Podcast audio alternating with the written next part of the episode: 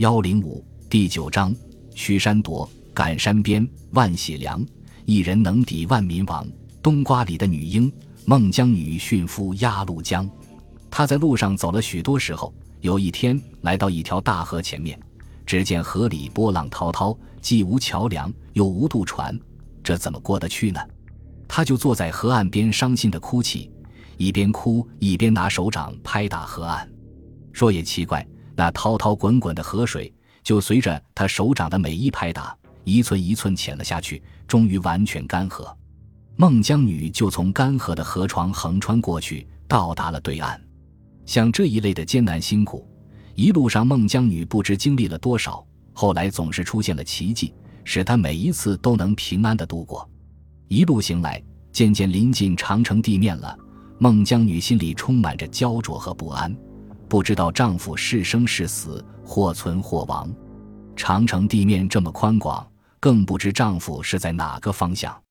正踌躇间，只见路旁田野里忽然飞来一对小乌鸦，绕着孟姜女身子的周围飞，不住哇哇哇的叫。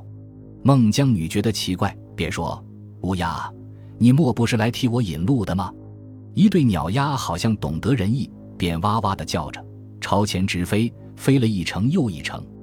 孟姜女就跟着这一对小乌鸦赶了大约有二三十里路的光景，看着天色晚了，忽然从树林里飞起来一大群乌鸦，把两只小鸟鸭团团围困在核心。孟姜女仰头一看，心想：坏了，小乌鸦一定冲不出来了。哪知道两只小乌鸦在鸟鸭阵里盘旋挣扎了一会儿，到底冲出了群鸭的包围，鞋子里像箭似的窜下来，落在附近一株花表木上。群鸦在空中乱造了一阵，也就各自飞散了。华表木上的小乌鸦又带着孟姜女飞了一程，到达一处小小的村庄，两只乌鸦才突然飞得不知去向。孟姜女到村庄东头一户人家叩门借宿，出来一位老翁，自称是塞翁，在这边境上住了多年了。长城就在前面不远，为修这长城，累死病死的民夫不计其数。尸骨都填住在长城当中。孟姜女听了老翁的话，暗自心惊，借宿一宵，就拜别老翁，重登城途。不久来到长城脚下，只见那长城果然造得十分巍峨雄壮，像一条猛龙，弯挺起伏在绵延的群山之间。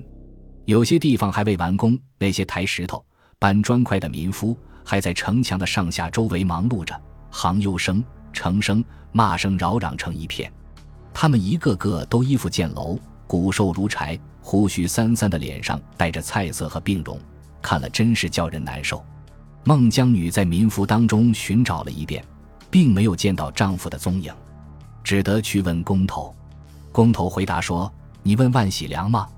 是有这么个万喜良，他是苏州的逃犯，捉回来本当立刻处死，拿尸首去填城的。”只因为死的人已经不止一万个，都拿去填了城了，一时用不着他，仍旧让他在这儿干活。都怪他自己身子单薄，吃不消，几个月以前得下重病，后来便明湖哀哉，也填进这城墙去了。新孟姜女听了工头这番话，只觉得眼前天昏地黑，一下子就倒在地上，不省人事了。在众人的救治下，过了好一会儿，她才悠悠忽忽地苏醒转来。一见眼面前这座像是铁柱般的冷硬无情的长城，想起丈夫的尸骨就填在这城中，永生永世再也没法见面了；又想起千干万万的青壮年男子，也已经或将要遭受和丈夫相同的命运。这时世间不知道有多少寡妇孤儿还在痴心妄想地盼念着他们的亲人，而这些搬砖头的、运石块的男人，现在虽然还在搬着、运着，也不过鼻孔里多一口气罢了。摆在他们面前的还不是死路一条。想着这些，孟姜女就心里酸痛，不觉放声悲嚎起来，眼泪像泉水般的盈眶夺目而出。她愈哭愈是伤心，只哭得天愁地惨，云昏雾明，日月无光，四野里卷起黄漫漫的风沙。人人听了这哭声，也都忍不住悲伤，纷纷流泪。孟姜女守在长城边上哭，她的丈夫。也不知道哭了多少时候，哭着哭着，猛听得山摇地动般的哗啦一声巨响，那雄壮巍峨的长城一下子就崩塌了四十里。等弥漫的尘雾散尽，便看见无数具森森的白骨暴露在城脚下的泥土和石块中间。孟姜女忍住眼泪，一一去查看着这些尸骨，但见每一具都这么相似，不知那一具才是丈夫的尸骨。她便用嘴使劲咬破自己的指头，把血来滴在累累的白骨上，心里暗中祝祷：若是丈夫的尸骨，血就进进骨头；若不是丈夫的尸骨，血就流向四方。滴了十来句，血都流向四方。忽然滴到一句，血一直进入到骨头里。再滴再试，都是如此。这是丈夫的尸骨，肯定无疑了。孟姜女找着了丈夫的尸骨。免不得悲抱着他，又伤心的痛哭了一场。正打开包袱单，把丈夫的骨尸收拾好，准备带着他回家乡去埋葬。忽然听得一片鼓乐声响，一原来是太始皇的銮驾到了。秦始皇坐在一部张着黄罗伞的马车上，由一从侍卫簇拥着出来巡看长城的工程进行的究竟怎样。巡看到这一带地方，却见长城崩塌了四十里，不由非常震怒。一问崩塌的情由，说是给一个寻找丈夫的女子哭崩的。秦始皇不相信，传令宿命哭成的女子来见。孟姜女被带到秦始皇跟前，她的超群出众的美貌登时夺去了昏王的魂魄。秦始皇心想：我虽然有三宫六院，难及这女子的万分之一。他不但不恼怒了，反而转怒为喜，淡着一副老脸，笑嘻嘻地问孟姜女。这长城可是你哭倒的？孟姜女理直气壮地说：“是我哭倒的，又怎样？”秦始皇说：“你可知道哭倒长城罪名不轻啊？”孟姜女说：“你这个无道的昏王，为修这长城，不知道多少无辜的人民被你害死。你害死了他们还不算，还将他们的尸骨填在城下，使他们父子夫妻永生永世再也不能相见。”难道说这样的罪名还轻吗？秦始皇见她不但貌美，而且多才善辩，心里更是欢喜，便向她说：“我看你才貌出众，也不追究你哭倒长城的罪过了。如今我倒想带你回去，封你做朝阳宫里的皇妃娘娘，不知你意下如何？”孟姜女一见秦始皇早已怒气填膺，恨不得把这个残虐万民的昏王来碎尸万段，哪里还容受得了这样大的侮辱？他红胀着面皮，正待发作，忽又转念一想，在昏王的暴虐淫威之下，是不能和他硬碰的，硬碰反倒会招来更大的侮辱，不如好好地戏弄他一番，然后从容就义，怀着无瑕的清白去见自己的丈夫。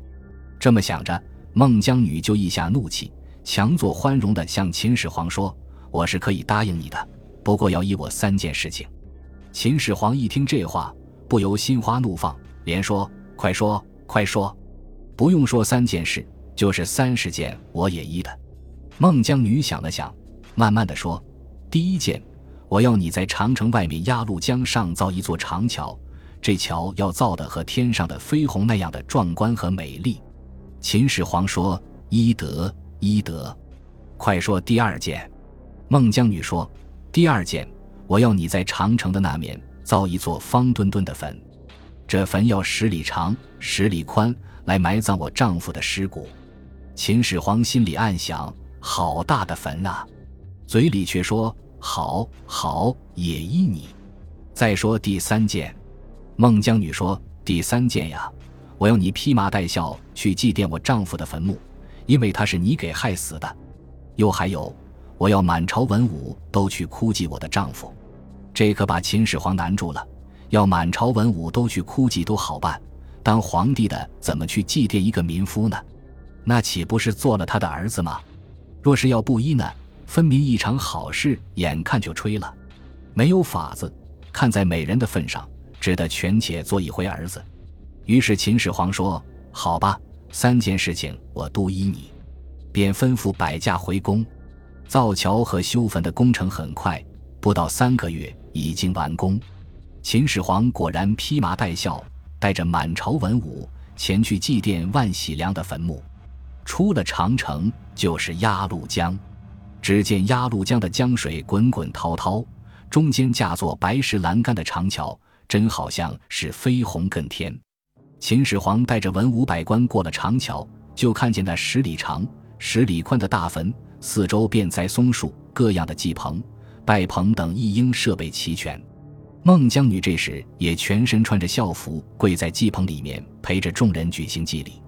秦始皇率领着文武百官在灵堂前跪祭之后，便脱去孝服，回过头来对孟姜女说：“如今我三件事情都依了你，我们回宫成亲吧。”孟姜女一言不发，站起身来，朝祭棚外面便走。秦始皇问：“哪里去？”孟姜女更不答话，率性放开步子跑起来。他跑呀跑的，一直跑上了长桥，然后站在桥上，怒冲冲地指着秦始皇骂道：“你这昏王，真是瞎了你的眼睛！你以为我会贪图富贵就出卖我的丈夫？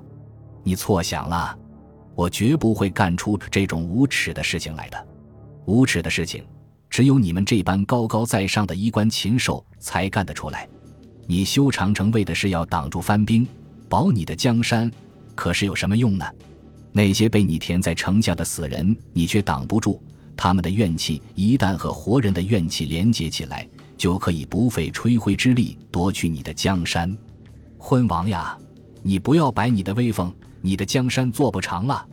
孟姜女说罢，就毅然拿罗裙往脸上一蒙，从高高的长桥上纵身一跳，跳进了江心。浪花一溅，只见碧绿的波涛滚滚，再也见不到半点人影了。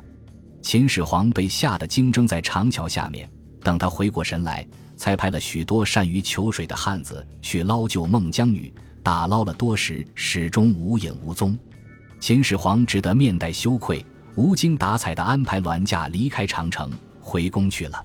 据说跳进江里去的孟姜女，她并没有死，她的身子悠悠乎乎地一直飘落到了龙宫，被龙王殷勤动地接待着，后来送她到天上。